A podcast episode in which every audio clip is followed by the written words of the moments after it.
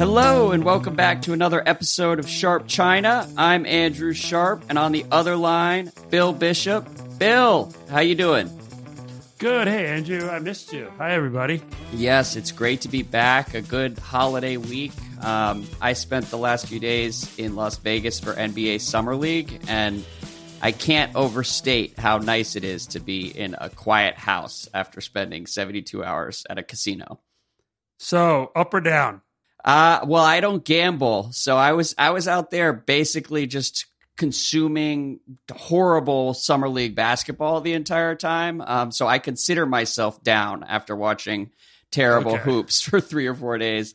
Also, speaking of being down, Victor Wembanyama, our French our French sensation that we were discussing at the end of the last episode, he really struggled in his debut. Really? Yes, it's it's. I guess he was tired from the whole slap Britney Spears incident. It, it must have been it, exhausting. It's possible either me on this podcast or Britney Spears may have uh, cursed Victor Wembanyama, so hopefully he's able to recover.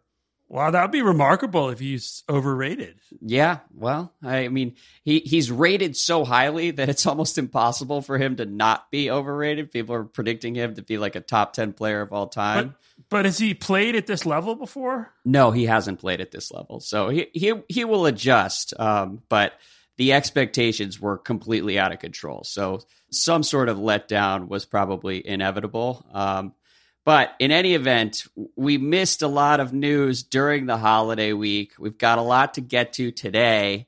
Janet Yellen made her way to China late last week. The meetings seem to have been pretty cordial. Um, I'm curious for your thoughts. Uh, I'll start with this note from the New York Times.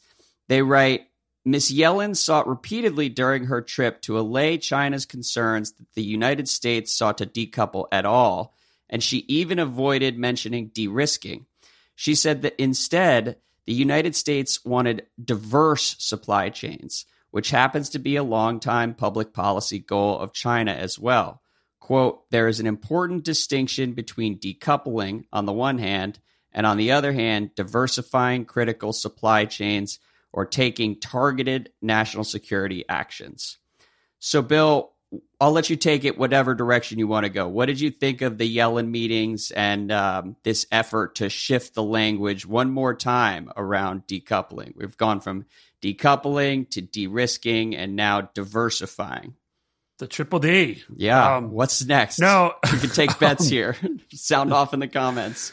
Uh, I think that uh, you know the, the the Chinese side was very happy to welcome Secretary Treasury Yellen. Uh, you know they like we talked about before. Um, they really didn't want to see Secretary of State Blinken. They don't like him. Um, they'd much prefer to talk to Yellen, Kerry, and Raimondo. Um, but the U.S. side insisted that Blinken go first. Um, and so now they're in the happier, the Chinese side, I think, are in the happier phase of their interlocutors. And so the Yellen uh, meetings, again, the official readouts and some of the the sort of background about them sounds like they were as positive as expected. Nothing uh, particularly momentous in terms of any real structural breakthroughs, but certainly um, progress towards changing the tone, which mm-hmm. I think has been one of the goals of the Biden administration and what you know appears to have been sort of this ongoing shift in how they talk about China over the last last few months. I mean, you remember we talked about it a few episodes ago, sort of the the dog who caught the car problem, right? Where all of a sudden they realized the Biden side like so tough on China, and then all of a sudden like, well, what do we do now? Right. And then got seemed to have gotten sort of spooked or got pressure from allies and other constituencies in the U.S. and so have been trying to shift the tone. Um, so the Yellen visit again, I think was was is is part of that. Um, substance wise, we still don't actually know what's going to come out of that. You know, there have been reports and rumors and chatter about a couple of actions coming out of the U.S., coming from the U.S. government in the near term. One is sort of um, plugging some gaps in some of the semiconductor export controls, which um, at least as of last week, I was hearing might hit by this Friday. We will see. We'll see mm. if those are delayed again or if they're somehow modified to be a little bit softer in the wake of Yellen's visit. And then the second are the sort of the long discussed outbound investment controls, which um, you know were they've been in the reports about them sort of coming soon in the media since last year.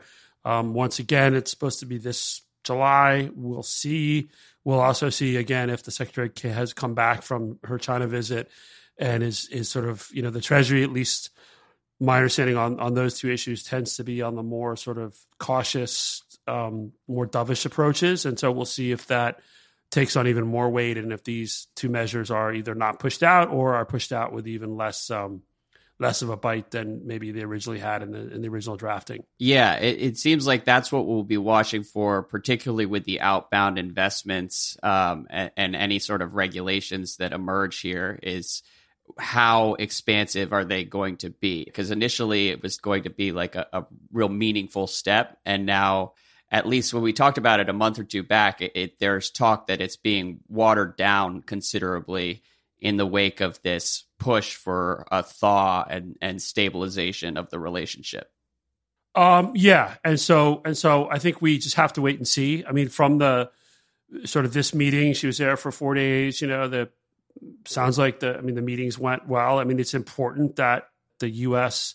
Um, meets and communicates with the newish leadership team, or the economic leadership team, um, it, you know these these meetings are important. Um, mm-hmm. Um, we've talked about it before. It's not a bad thing to be talking. It's a problem if you give away a bunch of stuff to have the meetings. Not clear we the U.S. did, but um, well, yeah, she she didn't meet with Xi, but she did meet with Li Qiang, and the other people she met with hadn't been in office very long and nobody on the US side had met with them. So in that case there really is value in meeting face to face and that could be sort of a, a, goal in itself to just get to know these people and, and establish a relationship. Yeah. So, so I think that in general is not a is is, is a positive thing. Um, you know, we have the the climate czar, former Secretary of State, former Senator Kerry is I think traveling to Beijing this coming weekend to talk about climate. Mm. Um, you know, the the Chinese, I think of all the U.S. official interlocutors right now, he's their favorite. Um, and so we'll again we'll see. You know, he's got a supposedly a narrow remit in terms of what he works on, but he also has, I think, direct access to the president. So we'll see after his trip whether or not he comes back with again sort of um, a, another set of messages that leads to some further moderation from the U.S. side on the policy. Yeah. Um, yeah. Wh- so well, and the the effort to shift the language with decoupling, I found all of that interesting as a microcosm of what the Biden administration is trying to do more generally, which is essentially soften the tone, meet the PRC halfway, at least in terms of rhetoric. And then, even as you soften the tone, I mean, eh, the Wall Street Journal had a, had a story about how decoupling is happening regardless of what Yellen wants to call it. And it's just another reminder that, like, no matter what they do on the US side, it's hard to square the structural tensions that are going to be there regardless, right. because, like, China is also trying to diversify supply chains, and it's rational for both countries to insulate themselves from too much dependence on a geopolitical rival. And so it's it's just interesting. Like I don't think rebranding the US efforts every 6 months or so is actually going to do much to allay the concerns long term. No, it, it, I, I, agree. It's also not clear if that usage by the Secretary of, of, Treasury was, you know, it's it's the National Security Advisor recently talked about de-risking. Um, it, it's not clear if that's really sort of a meaningful shift or that just was like a sort of um, looking for another word. Yeah, just Again, turn a phrase. Are, we're still it's it's still not exactly clear, but I think if there were a debate between, say, the National Security Advisor and the Secretary of Treasury over de-risking versus diversify, at this point, it still would think the, the, the more the term is more de-risking. From the Chinese perspective, it's all D, right? Right, in the sense that like they're not buying the de-risking is not decoupling. They're not buying these, you know, the U.S. on on technology controls is high is small fence, high yard, and isn't doesn't want to hurt the Chinese economy. The U.S. officials can re- reiterate these points. I mean, Yellen said basically like we're not trying to harm the Chinese economy. That is not how it's being perceived in China. Right and, and it, and, and it will harm just, the Chinese economy if we're diversifying. And, and, so, in some ways, I just I kind of wish the U.S. officials would just stop saying this because they really sound like they're either clueless or just being disingenuous. Yes, and the PRC side is far too smart to buy into any of it, and it's not going to be right. particularly persuasive. So, um, yeah, well, it, it I'm glad that she went, and I'm glad that the meeting seemed to have gone fairly well. Um, I was with you where I, I just there wasn't a ton of substance in the readout, so I'm curious what was discussed behind the scenes. Um, but right there's and, and, so far I've not gotten a good readout. I, I, will say I wouldn't be surprised if we see a um, Republican attack ad featuring. She unfortunately bowed three times to um, Vice Premier He Lifeng. Um, which in that video has already been making the rounds on. Um, what happened there? Is is that too many bows? Well, there, there should be zero. Okay. Um, apparently, that's sort of a tick she has when she meets people anyway. But this one was like a little bit more effusive than it should have been. But of course, people then read way too much into it, and different, you know, depending on your political views, you sort of see this as like this like Symbolic. horrible crime, horrible crime against American patriotism, or like just kind of dumb. Um, and poorly staffed and got bad advice or or sort of bad staff work to advance work to sort of help her understand what maybe looks good and what doesn't. Mm-hmm. Ironically, of course, bowing three times in China is like you bow three times to pay the respects to somebody who's dead. Oh wow! So, you know, I so mean, it was a faux maybe, pas on the PRC side too, or or maybe or maybe this was like some super sophisticated 3D chess where Yellen was actually paying the last respects to Xi Jinping economic thought. She right? was her, she was so her well way of being critical. Yeah, right. It's this possible. is her way of of being deviously critical about like you guys are working off of you know you're using a a, a, a, economic thought that is not helping you. So therefore, I'll pay my last respects. I doubt that, but I'm just trying to like like if I were in the press office there, you'd you probably want to have some other ideas about how to spin this if people try and make a big deal out of it. Again, I talked in the newsletter. I, said, I mean, whatever, it's out there. It's not a great look. It's not a big deal. People just got to move on. But it's one of those things that's driving certain parts of the media ecosystem here in the U.S. like you know bananas. Well, I don't know how many subscribers we have at Treasury, but hopefully somebody is listening out there. That's a free idea from Bill, a galaxy brain way to spin the triple bow from uh, Secretary. Yeah, Yellen. but then you're offending. But then you're offending the Chinese side, and that's not something Treasury wants to do. That's so true. It, it, it's not going to happen. I think it was just. It was just she, she bowed a lot. Believe me, I know it's not going to happen, but it would be pretty funny. Uh, there was also, while we're on the social media controversy front, there was also this story from Reuters. They write a group of Chinese female economists who met with U.S. Treasury Secretary Janet Yellen over the weekend have been lambasted on Chinese social media by some netizens who accuse them of treason for meeting her and being, quote, radical feminists. Some users called Yellen an obviously dangerous person, asking why she was allowed to be officiated as a public guest in the country, while others called out the female economists as being pro Americans. Quote, look at the bunch. The anti espionage law might come in handy, wrote a user called Sean3847, while another user wrote, Everyone around the table should be caught. No one is innocent. The United States is always so kind to help us expose the rebels. Um, that's obviously terrible. On the other side of the spectrum, the restaurant where she and those uh, economists ate is apparently experiencing a boom in demand in the wake of that meal. And the restaurant has introduced a special menu of the dishes her table ordered. Yeah, it's a decent. It's it. a it's a decent restaurant. They're they're yeah, it's it's a decent restaurant. Well, they now have the God of Money menu, which lists everything that was eaten at that meal. Um, I don't know whether you have reactions to either news well, item. Well, but. so so on the sort of the the nasty comments. I mean, I, I love the like whatever the username you had. I mean, I'm just going to start quoting like Tashi B996 for like comments. I mean, there there's like just random garbage comments on the internet in China and the US and everywhere um, the one that I think was the most disturbing was by this um, uh, a professor at Fudan University, one of you know supposedly one of China's top universities down in Shanghai. This professor Shen Yi, who's just a jingoistic jerk, um, mm. to be uh, to use the proper political science term, and and he's the one who really sort of I think he talked about basically like what what are their KPIs. He's he's just a really nasty, um, nasty guy. And that is more interesting and more disturbing to someone in that kind of position. It feels like they can sort of push out this garbage to their I think he has over two million Weibo followers. Um, rather than you know sort of rando Just rando complaint. It's just it's internet just, commenters. it's just yeah. unfortunate, right? Because frankly, on the Chinese side, I mean, first of all, this group of economists, you know, they they wouldn't have gone if they thought there was like if there wasn't some sort of approval, especially Right. in this current environment. I mean, that's what I figured. Sure. Yeah, and so and so it's just like you know we have, just have to remember that there are um, plenty of forces on both sides who are not interested in seeing the relationship improve.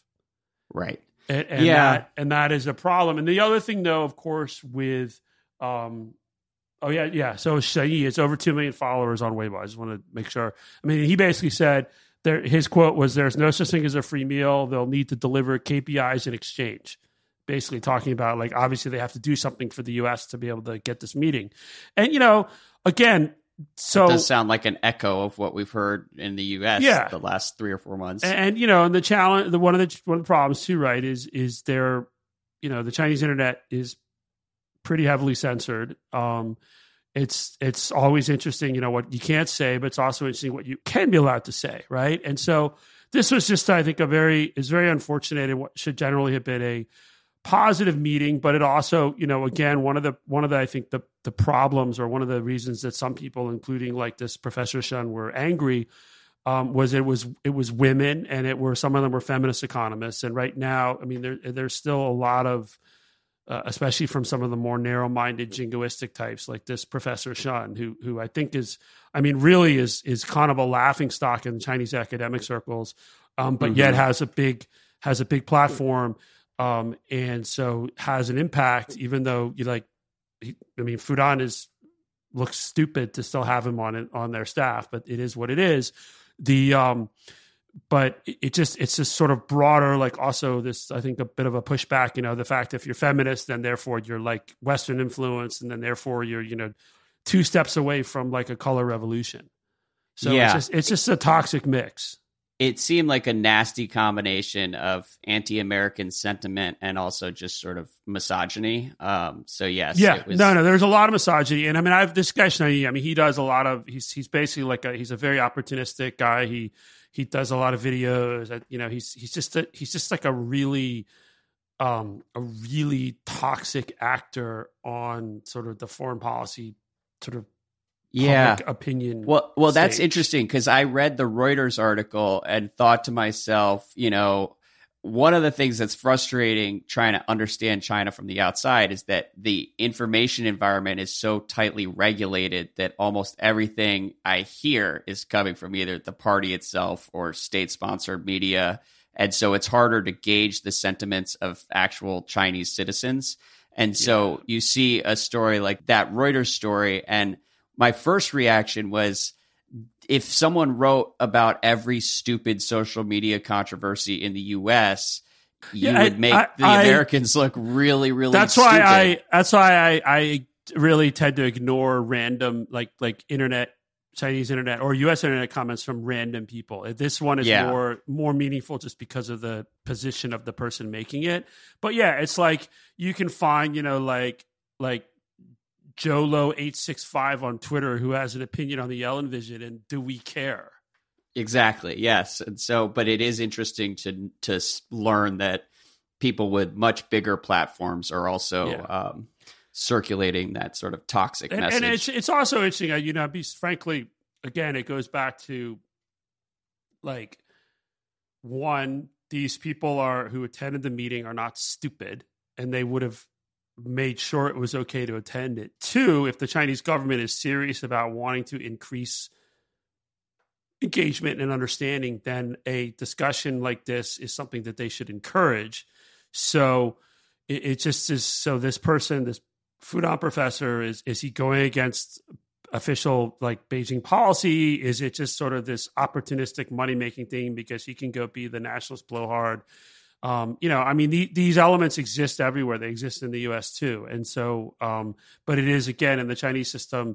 It's it's a little more interesting just because it there are. I mean, there, are, for example, related not about this particular meeting, but um, this guy Shen Yi often contributes to um, this very nationalist website called Guancha, which was funded by a venture capitalist named Eric X. Li, who went to Stanford Business School. Um, at one point, was a U.S. citizen who was donating to U.S. presidential campaigns. Now appears to have gotten rid of his U.S. citizenship as a PRC citizen. But on Guancha, right, they're they're a very jingoist website. They fund a lot of stuff. They recently um, one of their one of their folks, um, I think it was previous former editor, who also has a connection to Fudan University where Shai works he he posted this really nasty article looking at all of the journalists working for international media who are the journalists who are of Chinese uh, ethnicity, um, and sort of talking about how they were a big problem and were they of, betraying the yes system? basically no basically Okay. like they were basically traitors they're betraying sort of you know they're, they and, and it was and I mean ironically at least one of the reporters they mentioned was actually not at all has, Korean ethnicity nothing to do with China but whatever they sort of the point was there, there, and, and that that there is a Fudan nexus here because Eric X. Li is connected to Fudan. There's this China Institute Fudan, which is um, the head of it is this guy Zhang Weiwei, who's like Shen Yi but sort of more sophisticated. Um, and so there's a, there's a real there's real money to be made from being just nationalist jingoistic assholes, just like Yep. there is here. I was going to say yes. It- that's it's it's unique. a it's a business in a lot of Mhm. ways, and some of these people are making a lot of money. Well, I will say that I interpreted the photo uh, the same way that you did, which is to say, I can't imagine any of those women were there without explicit state approval. Um, Right. And that's probably true for everyone that Yellen met throughout her visit. So, um, much ado about nothing as far as I'm concerned. I, I one other question on optics. A, a number of people have pointed out that we are sending a series of high level cabinet members to Beijing, but there have been fewer reciprocal trips. Uh, is that a meaningful departure from past practices? Is it closer to a coincidence? Like, how much should we read into that? So, I mean, I think so. The the Commerce Minister Wang Wentao was in um, was in the U.S. I think it was either late May or early June. Uh, met with the U.S. Commerce Secretary. Met with the um, head of the U.S. the U.S. Trade Representative. Um, you know, Secretary Blinken invited, and I think the Chinese side accepted, but the date hadn't been set. The now disappeared Foreign Minister Qin Gang um, to come to the U.S. at some point. Um, Mhm. and we can we can talk about that and sort of where what's going on with him in a bit. Um, I think that uh, in this case, the Chinese economic leadership team is new and it's multiple people. It's probably not logistically realistic to think that they're all going to come to the US. And if there are four or five or six key players you want to meet, it actually is useful for the US to go there and be able to have these meetings.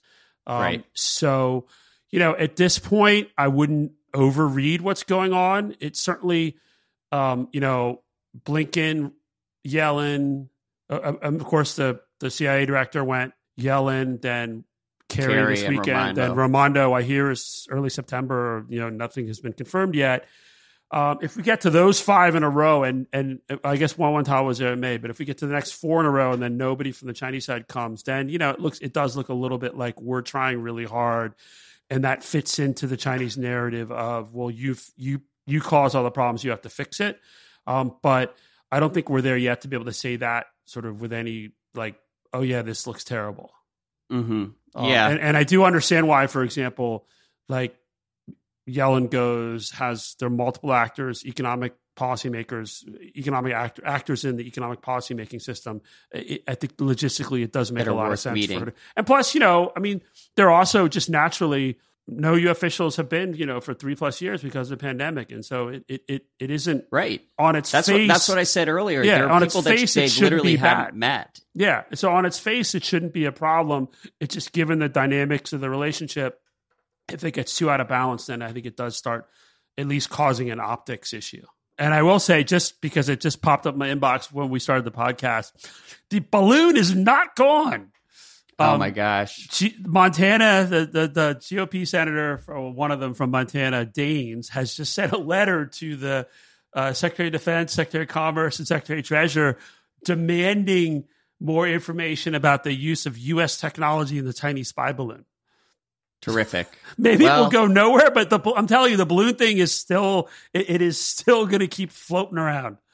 You know, I wish we had an intern who could go back and listen to every episode of Sharp China just to keep a running tally of how many times we've said we're done talking about the balloon. The balloon hey, is dead and buried. Can we upload it? Can we upload the files to ChatGPT and have it tell us? Maybe, maybe. You know, that's a good use case. I, I got to figure out how to. Maybe Ben knows how do you how like how do you get audio up into there? I, I I'm not sure.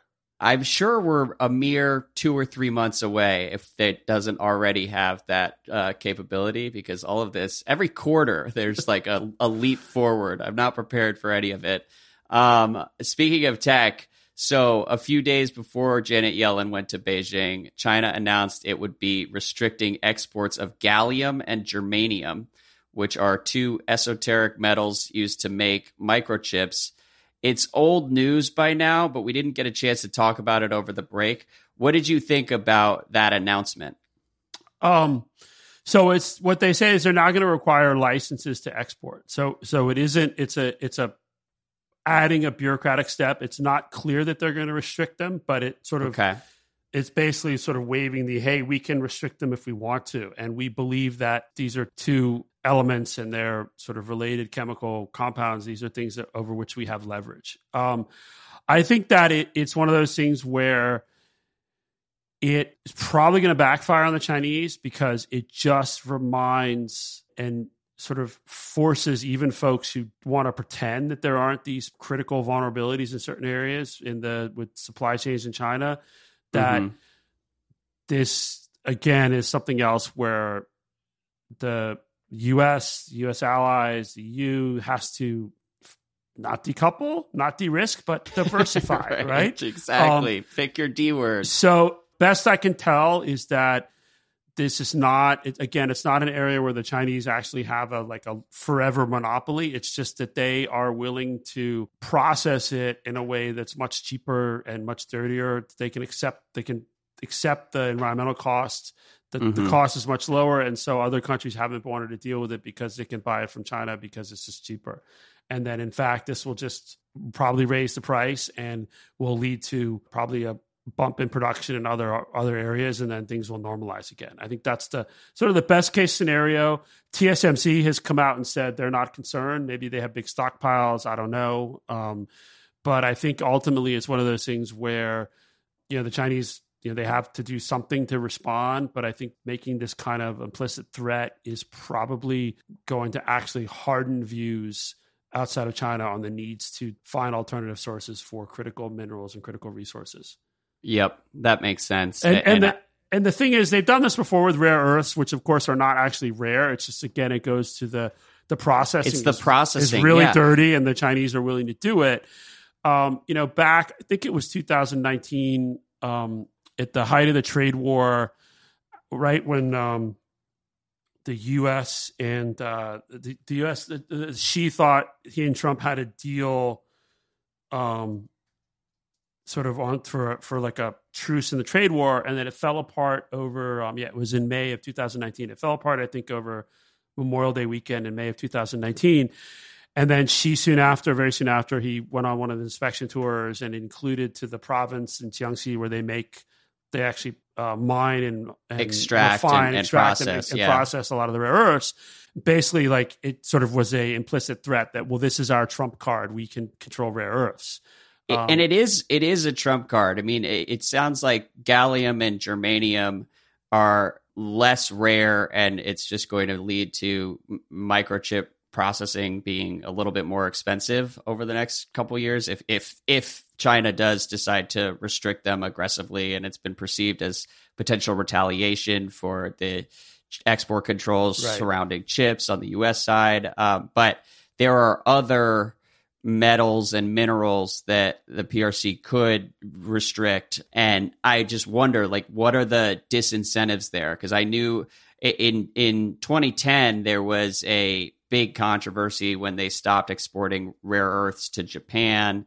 And for people who don't know, rare earths are important to electric batteries and a lot of green energy and high end electronics, uh, among other things. Also, military equipment relies on a lot of rare earths. So, what sort of uh, blowback would China experience if they did try to restrict those more aggressively? Um, well, I think again, it, it, would really be a question of how um, how effective those restrictions would actually be, whether or not there are stockpiles. I mean, this is these are areas where countries have been concerned for for quite some time.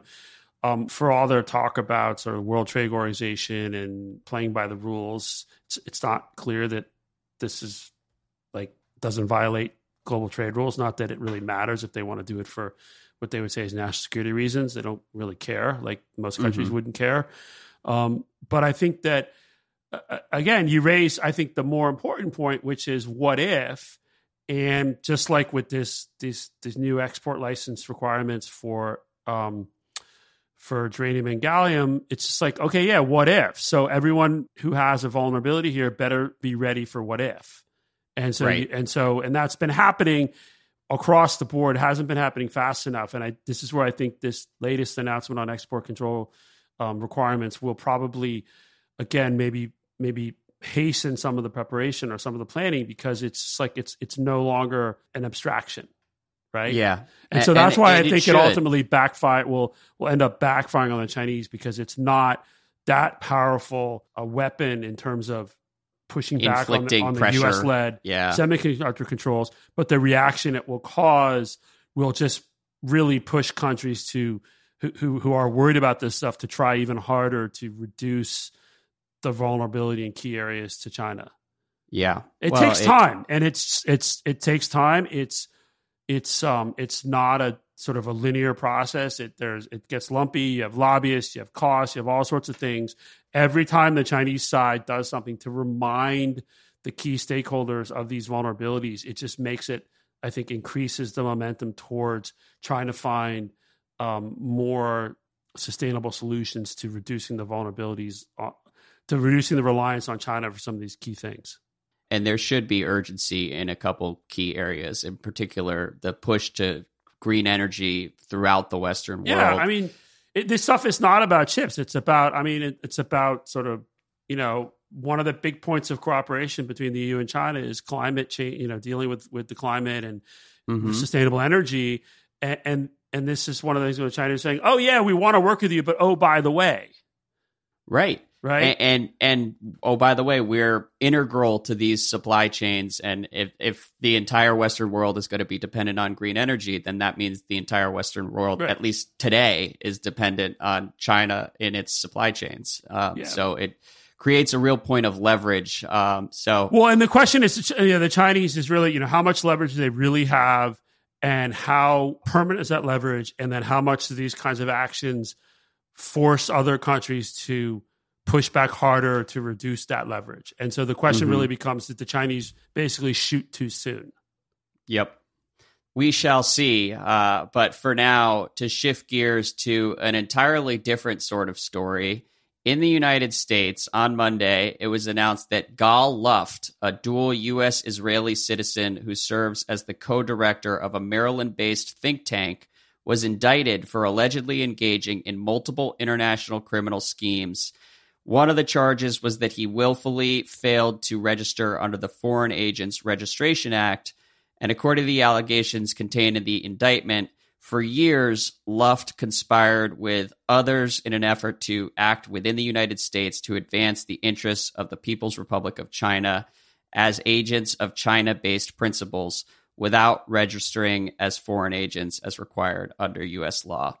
Um, and just to put this in context, Per the New York Post, the indictment said Luft agreed to recruit and educate a former high ranking U.S. official to make public statements which were in the interest of China. The official was not named in the DOJ indictment, but details about his work correspond to former CIA Director James Woolsey, who briefly worked for former President Donald Trump and his transition team after the 2016 election. And final point of context Gal Luft was going to be a witness who then allegedly disappeared. And he was a source of some sort of controversy because he claimed to have evidence that the Bidens were influence peddling in China. According to his allegations, he, he was taking money from the same company that was paying Hunter Biden and his uncle. It was the CEFC Energy. You know, the, the founder of that company in China has long disappeared into the detention. Um, but he he's claiming this Gal guy is claiming now that he sort of has firsthand knowledge of uh, the president, President Joe Biden's uh, interactions too, right? Mm. So of course, it's it's really kind of a mind blowing situation because some of the same people on Capitol Hill who are like you know super China hawks are also like super hunter. They're like Hunter obs- hawks. hunter Yep. obsessives, and so they're sort of like their brains are being riven asunder by do we do we be tough on China or do we be you know go after the president and the Hunter family because it, it's sort of so I think I mean honestly I I had had only interacted just on Twitter. This guy Luft was this complete tanky loser um, on Mm. Twitter, totally obviously in the tank for the. I was Party. wondering whether you knew him. Um, okay. I mean, really, just just like like, and he, you know, he ran. He ran. It was one of these. You know, DC's full of these kind of fake think tanks. Um, this one he ran was called the Institute for the Analysis of Global Security (IAGS), um, and basically it looks like it was just the front for PRC money for, and for him to sort of pretend like he was a thinker and a player. Um, Mhm. And so, um, you know, I think on the FARA stuff, it'll be interesting. It takes a lot for the Department of Justice to bring a FARA case. Um, Yeah. Doesn't mean they win everyone, but they probably have some pretty good evidence to at least indict him over this. The the fact that you know he was working with a former CIA director is just kind of embarrassing, um, and it just again I think shows how you just really don't know sort of, or maybe a lot of people don't care where the money's coming from. Um, but Mhm. especially when you're dealing with some of these some of these think tanks, especially the minor ones, you just really got to be careful, like what who's really funding it. Um, but that's you know they're they're sort of like all over DC. Um, Right. I mean, the reason this piqued my interest is I, first learned about FARA during my time as a lawyer, and I was dealing with it more in the context of unregistered foreign agents working on behalf of Russia. And I was pretty floored by how frequently the law is just ignored, uh, both by lobbyists in DC and then also like enforcement. It is pretty rare. Um, it, it's it makes me wonder how pervasive a problem like this is in DC. Um, like there, the when I was working on it, there were a couple cases where the lobbyist in question wasn't even really hiding the work and still never registered as a foreign agent, never really faced any consequences. yeah, so I mean they're hard cases to bring. They really take. Um, so I mean, it sounds like from the from the Department of Justice release on this indictment, um, and again, innocent until proven guilty. These are just allegations. Um, Mhm. it, it's certainly the way they write about it. It sounds like they must have copies of electronic communications. Um, Right. and and so I mean we'll see. It's it's like, but it's just a classic. It's just a mess. And you know the other allegations around sort of like trying to broker um, broker a deal to sell like weapons to Libya. Um, it, it, I mean it's you know sounds like this is just a really nice guy. yeah, exactly. and now and a busy guy too. and now he's on the run and he's an Israeli citizen. So maybe he's um he he was actually arrested in Cyprus in February and then skipped bail. So um unclear where he ran off to. Maybe he's in Israel now. It's unclear. Um hmm but it's definitely it's it's just like I mean I think on the Chinese side if you're on the Chinese side you kind of almost have to be laughing because it's just a big DC mess because you've got like a former CIA director appears again he's not named but people are speculating because like there's a foreign we'll put a link to it there's at least there's a foreign policy article that was published the co-byline between this guy Gal Luft and Oh, Woolsey interesting. um, so the the assumption is that's that's who it was, and he at one point Woolsey I think was advising the Trump Trump campaign or the the Trump um, transition. Um, so the speculation is out there. That's at least who this unnamed person is in the in the indictment. And then you've got the craziness, sort of the how do you if you're if you're a GOP and you're a China hawk, how do you sort of split the baby between do I go after the China influence or do I say this guy's a political prisoner being he's a he's a, he's a He's political persecution because it's a cover up of the you know the Biden crime family as they call it. you know I mean it's just like it's a mess right? It really it's just is it's just like a just this toxic cesspool. And so um I don't know. I just it'll be interesting to see where and you already you know again we'll we'll see what comes out of it. They'll probably now that there are indictments out there there'll probably be some follow-on reporting you know and sort of maybe get some more details about what's going on. But it's it's a um on the one hand it's shocking on the other hand it's not. Right. Well, as someone who consumes a lot of China Twitter, I every now and then come across people who are so stridently pro China that I wonder whether they're uh, on the take somehow. Um, and it's funny to see that at least in one case, uh, the answer looks is like yes. It, yeah, it looks like yes. Yeah. Yes. So Allegedly, yes. I think he's you know? still, and he's still active on Twitter. I think he, like yesterday, I don't want to put him in the show notes. People can go find him themselves. But um, yesterday, I think he was posting, um, like, I think he posted his video again, like, I'm a political persec, you know, it's a political persecution video. It's an interesting risk for him to take as he's now a, a fugitive of the U.S. government somewhere Justice, out there. Justice will will let it have to, you know, will play out and, and Not we'll, logging we'll, off. Yeah. We'll see. Um, you've already got like, Oh, here's a Fox News clip. You've got Senator Ron Johnson and Maria Bartir- Bartiromo basically talking about he's a political, he's, it's a political persecution to cover up the the the Biden fam, crime family issues. As as Interesting. like to call I it. would not have guessed so yeah, would so actually I know, so yeah, yeah. So so they're gonna go to bat for a guy who also appears like he was a Chinese influence agent just because they can try and stick it to Biden. So it's just like it's just like a classic DC nutshell. Okay. well, Um, right? there you go. So I don't Well- know. It's it'll it'll be interesting to see how um, if the Chinese propaganda system decides to sort of make fun of this, and if so, how they do it, because it seems like it's fertile ground.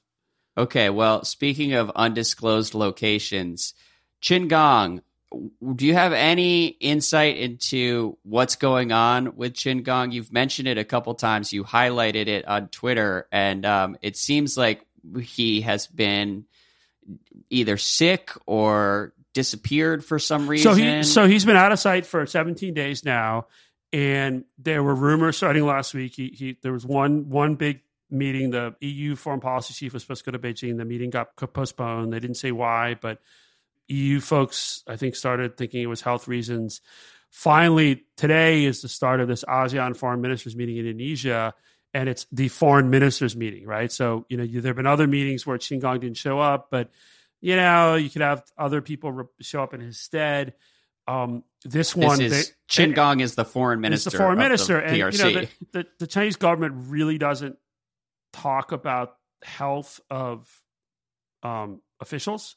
Mhm. It's just really not something they like to talk about. And so, but this time today at the foreign ministry press conference, they had to basically say that um, he has physical issues, health issues, and so they're sending his predecessor, who's now more senior, Wang Yi, is now going.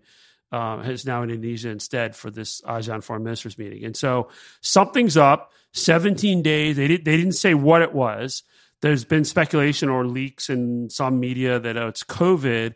Seventeen days absence for COVID it seems like a really long time. If if it is just COVID, he must have had a really really bad case of it, Mm. um, and which is again surprising given his age, given you know no doubt the, the the vaccines he would have been able to access, and the fact that someone like his level would have access to Paxlovid if they wanted it, or or you know or, or some similar drug in China. So we don't know. It's just something's up. It's it's uh, and there's no no idea when he'll show up again. But yeah. it's just well- it's just interesting.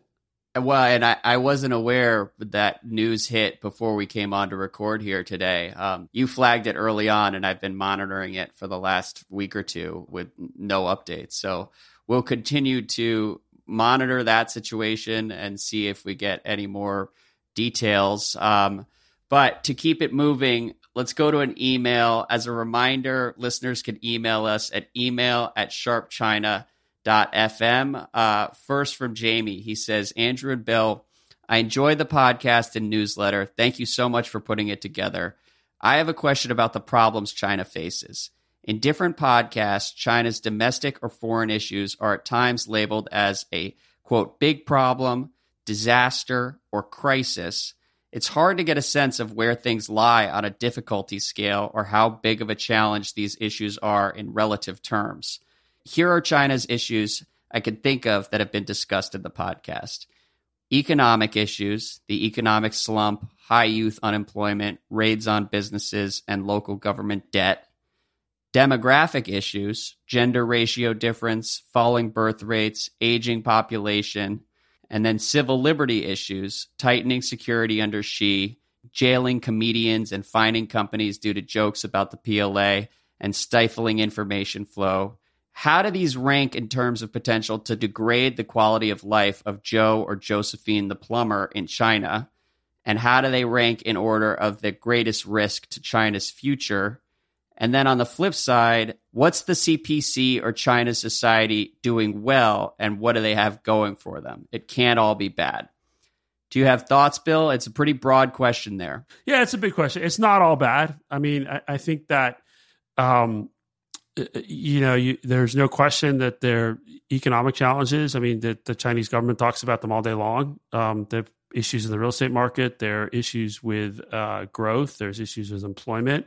Um, you know, the Chinese government is worried about the youth employment rate, um, it, unemployment rate, just because, um, again, it is a um, you know, unemployed youth have been the source of social problems in the past in China um, mm-hmm. and you know have, have threatened political stability in the past. Not necessarily they will this time, but it's certainly an area where they would be very focused on trying to um, make sure that political stability is not in any put at any sort of risk. Um, I think when you look at you know another thing on the list that the commentator didn't mention. I mean, environmental issues are a big problem in China. At the same time, again, the government knows this, and so they're trying to address it. They've addressed um, a lot of the pollution issues in some of the bigger cities. Um, there are also significant, significant issues around water, um, which are harder to deal with. But for example, they've spent tens of billions of dollars constructing waterworks to move water from southern China to northern China, which is tends to be more arid.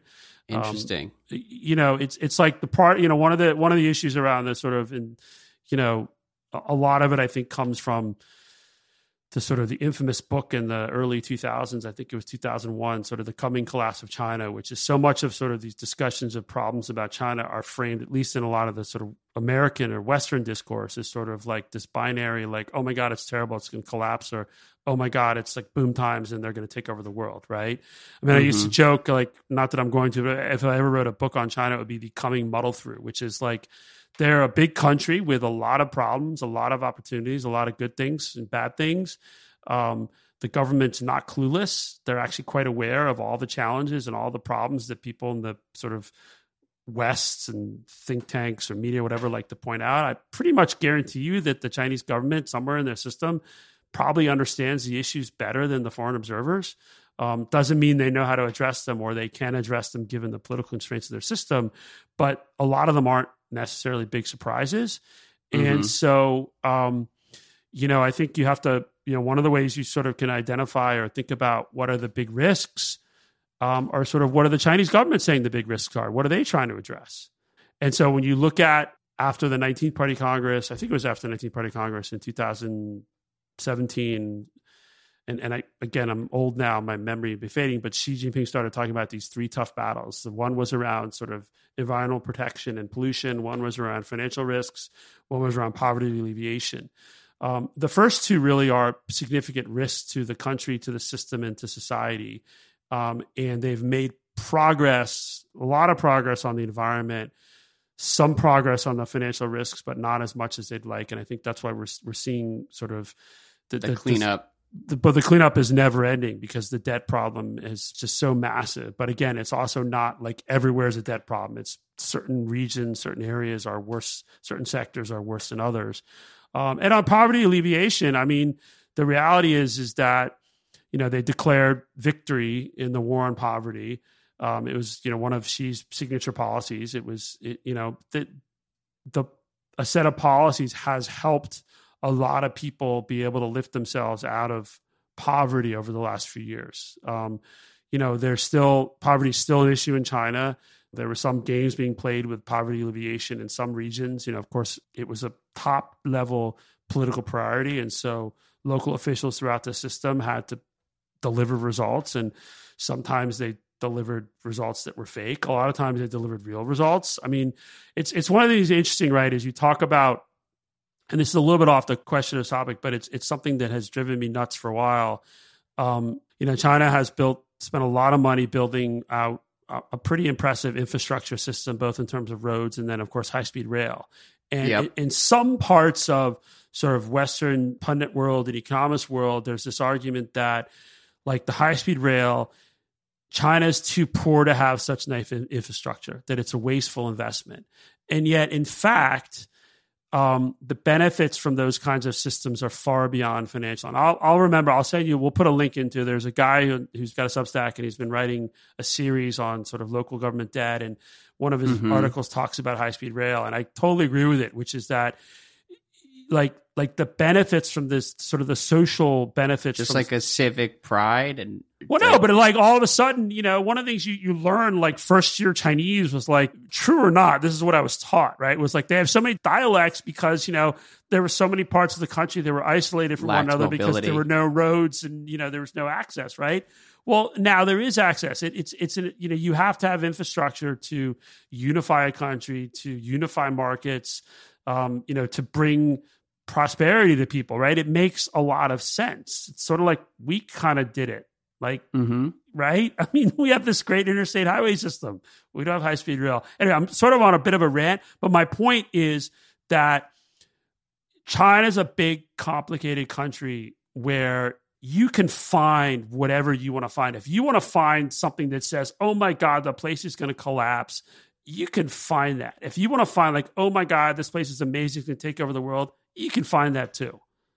Interesting. Well, that's an excellent answer to the question. I I put you in a tough position having to address like eight different issues that Jamie raised. Um, the question about the quality of life of Joe the plumber in China is interesting to me, and it to circle back to yeah, what I said and it's, earlier. And it's hard. You know what? It's it's really hard to answer because it depends. It depends on how old is Joe the plumber, right? Mm-hmm. If Joe the plumber is twenty three college graduate. Right. If, well, if, if, Joe the plumber is young and has only grown up in growth and rising expectations and rising prosperity, Joe the plumber maybe not uh, maybe unhappy. If Joe the plumber is somebody who grew up in poverty, is older, who grew up when basically everybody in China was poor, like in the 70s and 80s, and has seen what how the country has developed and how much more prosperous it is, and how much you know how in so many ways how much more advanced the country is then you know maybe Joe the plumber has a different view and he's still pretty happy. It, it really mm. depends, and and it's impossible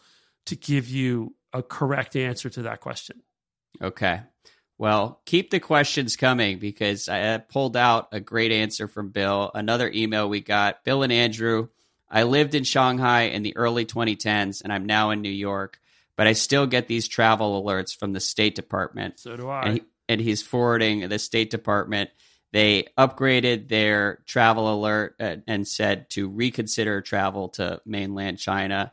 The summary explaining why the People's Republic of China arbitrarily enforces local laws, including issuing exit bans on U.S. citizens and citizens of other countries without fair and transparent process under the law.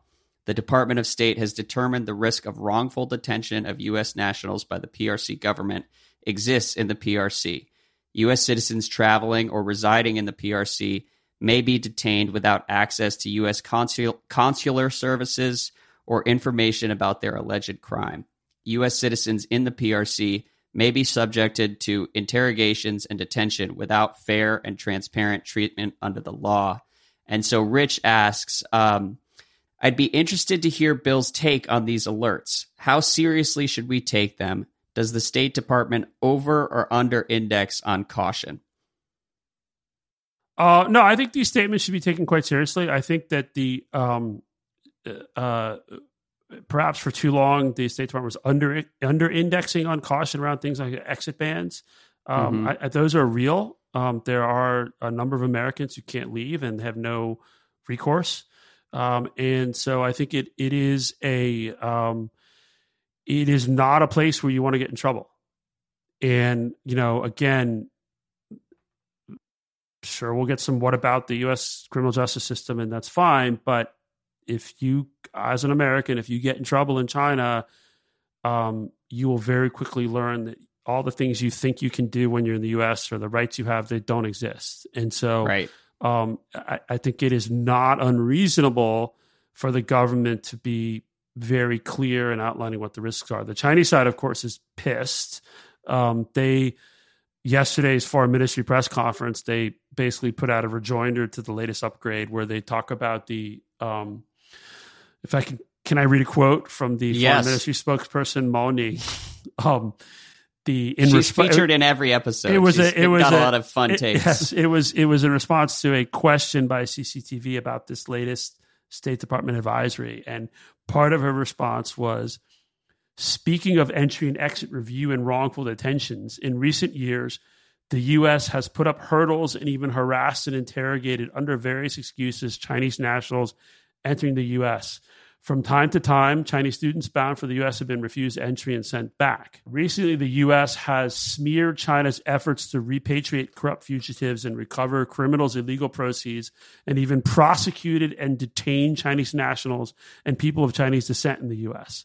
The U.S. has scapegoated China on fentanyl related issues, resorting to sting operations and extraterritorial abduction against Chinese nationals and prosecution against Chinese entities and individuals. And then basically it was spun into like a warning, a reminder for Chinese citizens traveling the U.S. that they're at risk. Mm. Um, then and then the Chinese government also regularly has bits. I mean, they should. A lot of countries should about the risks of crime and gun violence, etc. Right. That's I mean, I would, I would, I would put a warning to other people, residents of other traveling states in the U.S. about traveling to DC, given what's going on in DC lately. It's been pretty bad this year. There's no question about that. Um, I, I wonder whether some of the high level party officials have to memorize various uh, misdeeds on the American side because they, they, often I think, I launch into that litany. laminated card that gets updated. I was going to say it's uh, pretty Pull it impressive. Out. Here we go. Yes, it's, it's uh, so on our side. Do you know anything mechanically about how or why these travel alerts are issued, or in this case, upgraded? Uh, great question. I don't I don't know what the exact trigger is for them to be a change. Sometimes you'll see I think they're issued on a regular schedule, and then occasionally you'll see like, and I think this might have even been this case where they're issued, and then people see it and say, "Oh, the U.S. has changed the travel alert," but actually they're just reissuing the same thing, like it hasn't been a change, but they have to put them out on a like a regular basis. Um, mm-hmm. How internally at the State Department they make these decisions, I, I don't know. Maybe if we okay. have anyone in the State Department who wants to let us know, listener, feel free to comment, send me an email, let us know. That'd be great. Yeah, I, am curious. Um, and we got a question a while back asking for the podcast's official position on travel to China. And um, I believe the official position is that we have no official. I've position, got multiple. Correct? I got multiple friends in Beijing right now. The official position is you all. If you all are thinking about going to China, you're all adults. You got to make your own decision. Um, yeah, I think it's it's a in, in, general, I think it's probably fine, but it really depends on each individual specific case. So I would never be in a position to or, or, or dare to think I could advise people whether or not they should go. Right. Yeah, and, and, if I were asked for a friend, I would say the same thing, but I would also include a lot of what was in the State Department alert, which is that the law's pretty ambiguous lately. Enforcement can be a little capricious, and if you're detained, there's no guarantee that you're going to have, uh, I, well, getting out would be more complicated in China than it, it would be in lots of countries that have a better relationship with the United States. So, um, yeah. make of that what you will and evaluate the risks. Uh, most people going to China aren't doing it to commit crimes, so they would probably be right. fine. And so, so far, everyone I've known who's gone back since sort of travel restrictions ended has been able to leave and return to the U.S. Yes, so and, and I have a friend who went over there as part of an envoy with a tech company, and he had a terrific time. He was in Shenzhen, and um, he said it was totally low like drama, normal as or yeah, normal exactly. Yeah, yeah, very normal. Um, and all of the hysteria was overblown. So that was his take, right? And um, and I think that and the the thing is is hysteria is probably the wrong word, but the concerns are overblown until they're not.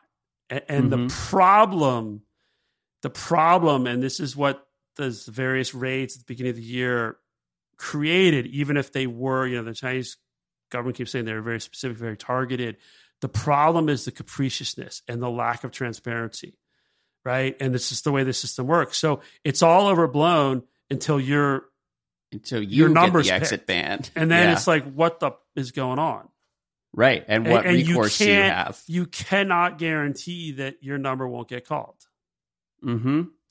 Well, um, to close on a lighter note, um, not sure how light it is exactly. Uh, the New York Times writes of all the things that could inflame tensions in a region that could someday be a theater of war between superpowers, the movie Barbie was not an obvious catalyst. Yet here we are. Authorities in Vietnam this week banned the upcoming Greta Gerwig film over a map in Barbie that they said shows a Chinese map of territory in the South. It was China like a sea. chicken scrawl. I don't I don't see it, but Yes, well, I, I'm we're going to get to that. The head of the Vietnam Cinema Department, an agency in the one-party state, said the film would not be released domestically because of a scene that includes the so-called nine-dash line, a map that appears on official Chinese documents and encircles most of the South China Sea. So, um, I have a take on this, but you have seen the map in question, right? well, I've seen screenshots of the map. I've yet I'm dying to see the movie. I've yet to see it. Um, yeah, I can't, But- can't I imagine. but um, I mean, from what it looks like, it looks like there's I don't know. I don't see it. But separately, there was a Chinese TV show that just got banned in Vietnam because it did have the real map and and and the the with the nine dash line. Yeah, yeah, and the Vietnamese, if it's a real map, basically like it, it will get blocked. It won't get shown in Vietnam. But then if it's a map that the Vietnamese like, it won't get shown in China. Interesting. Yes. Well, And so, I mean, it makes sense if you're a Chinese production. Of course, it makes sense that you would have the Chinese map. If you're a Hollywood production, uh, one, you would think that maybe there would be a way to digitally switch the maps, like you know, Right. Like, um, right, custom But- maps for each market. Sure. But if you have to choose, it's obvious you're going to choose China because the market there is much bigger than the Vietnam market. Well, I'll, provide some context. Uh, Foreign Ministry spokesperson Mao Ning said, "quote China's position on the South China Sea issue is clear and consistent. Relevant countries should not link the South China Sea issue with normal cultural exchange." And Sorry. then, Excuse me uh, if I choke a little bit, considering. the uh, yeah, no kidding. The irony there. Um, Warner Brothers they say the map in Barbie Land is a childlike crayon drawing. The doodles depict Barbie's make believe journey from Barbie Land to the real world. It was not intended to make any type of statement.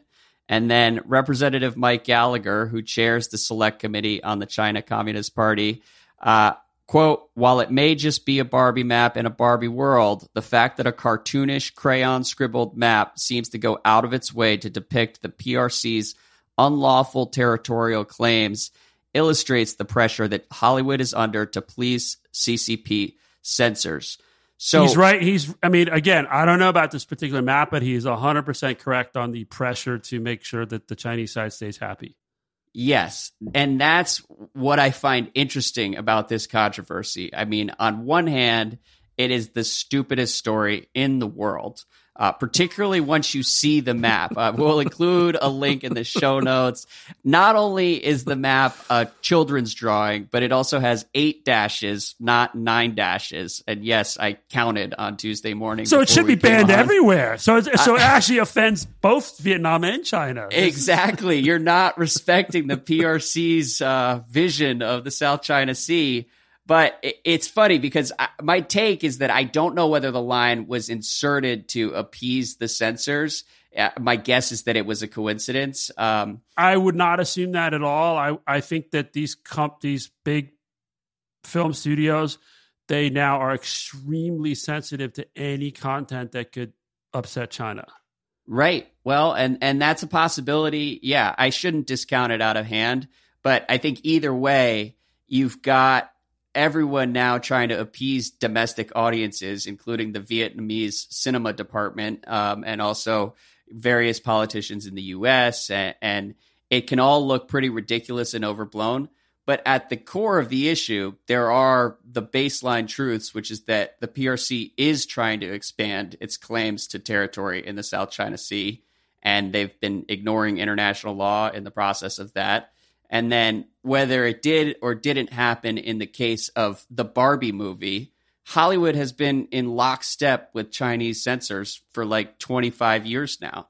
And so the kernel of truth at the core of this story should actually be concerning to people and is more relevant than a international Barbie controversy um, would suggest. Um, no, I a hundred percent. I think that um, you know, and the other thing too, right? If you're a Hollywood film studio and if you have content that is objectionable to the Chinese government, you can lose access to the Chinese film market. If you have content that basically appeases the PRC censors and that will piss off politicians in the US, it's not going to co- really impact your ability to make money in the US market. So right. so it's an easy relatively easy decision. You'll take the flack from Capitol Hill. You got a bunch of lobbyists. No one cares after 10 minutes anyway. Um, versus like we can't get a release date in China, and therefore we lose whatever you know X you know. amount of. And I mean, billions. I you know I have a friend, listener, reader who's longtime Hollywood guy. I saw him a few weeks ago in DC. Um, and you know, one thing that's interesting though is that views are starting, I think, to shift in Hollywood because the market is harder for U.S. films now than it used to be, both in terms okay, of less lucrative, less lucrative, more competition. Um, it's still big enough that they have to care, um, but I really would not underestimate just how craven some of these studios are when it comes to making sure that they are keeping Chinese censors happy. It's quite remarkable. I mean, it's been going on for a long time. I remember before I launched this, I remember joking probably a decade ago. You know how like you know you watch a movie on a plane, right? And in the old days, mm-hmm. before when you had a little screen, it'd be like you know there'd be like a notice this content has been modified, you know, formatted to fit the screen used to joke that like movies should have like the warning like this content has been modified Reviewed. to, to appease the Beijing censors, right? By some functionary in the in the middle of the CPC. That's why I discounted the idea that this was actually a, a conscious choice made on the part of the Barbie filmmakers I just can't imagine any adult in China reviewing the script or reviewing the movie and seeing this stupid map and saying there needs to be eight dashes inserted there to reflect our territorial claims. But maybe I shouldn't discount that possibility. I, I mean, I, I would just say that I wouldn't discount it. I don't know for certain, but I again, I think people would be really surprised by some of the and I think people they've learned their lesson because if you make a mistake, the costs are too high, so they're really careful. Yeah, well, and there is no question that the PRC wields that as a weapon and has for several decades in Hollywood. Um, but that's interesting that the attitudes are changing to some degree. Um, yeah, and we'll see. And then all it takes is a nice, you know, a nice big blockbuster, and then all of a sudden it comes back. I mean, Avatar made a lot of money, Avatar two, but apparently it was it was still it was less than was expected. Mm. Um, well, we shall see. Yes. A win for the Vietnam cinema department because they raised awareness on an international no, scale. but they don't get Barbie. I mean, you know, well, think of, think I know. How poor... will they survive? Yeah, That's just... true. I mean, I, I just know that on opening night you'll be there to see the Barbie movie for no, us. No, no, no. Provide I'll some I'll, context. I'll rent it on Apple TV, but I'll watch it at some point because I mean, okay. I, Tashi likes it. I got to let him watch it. They don't. That's true. A lot of a lot of great coloring in there. Um, well, on that note, Bill, we will come back next week and keep it rolling. But it's great to be back. And yes, uh, it is. Per usual, please give Tashi my best. You too, and say hi to Ollie. Thank you.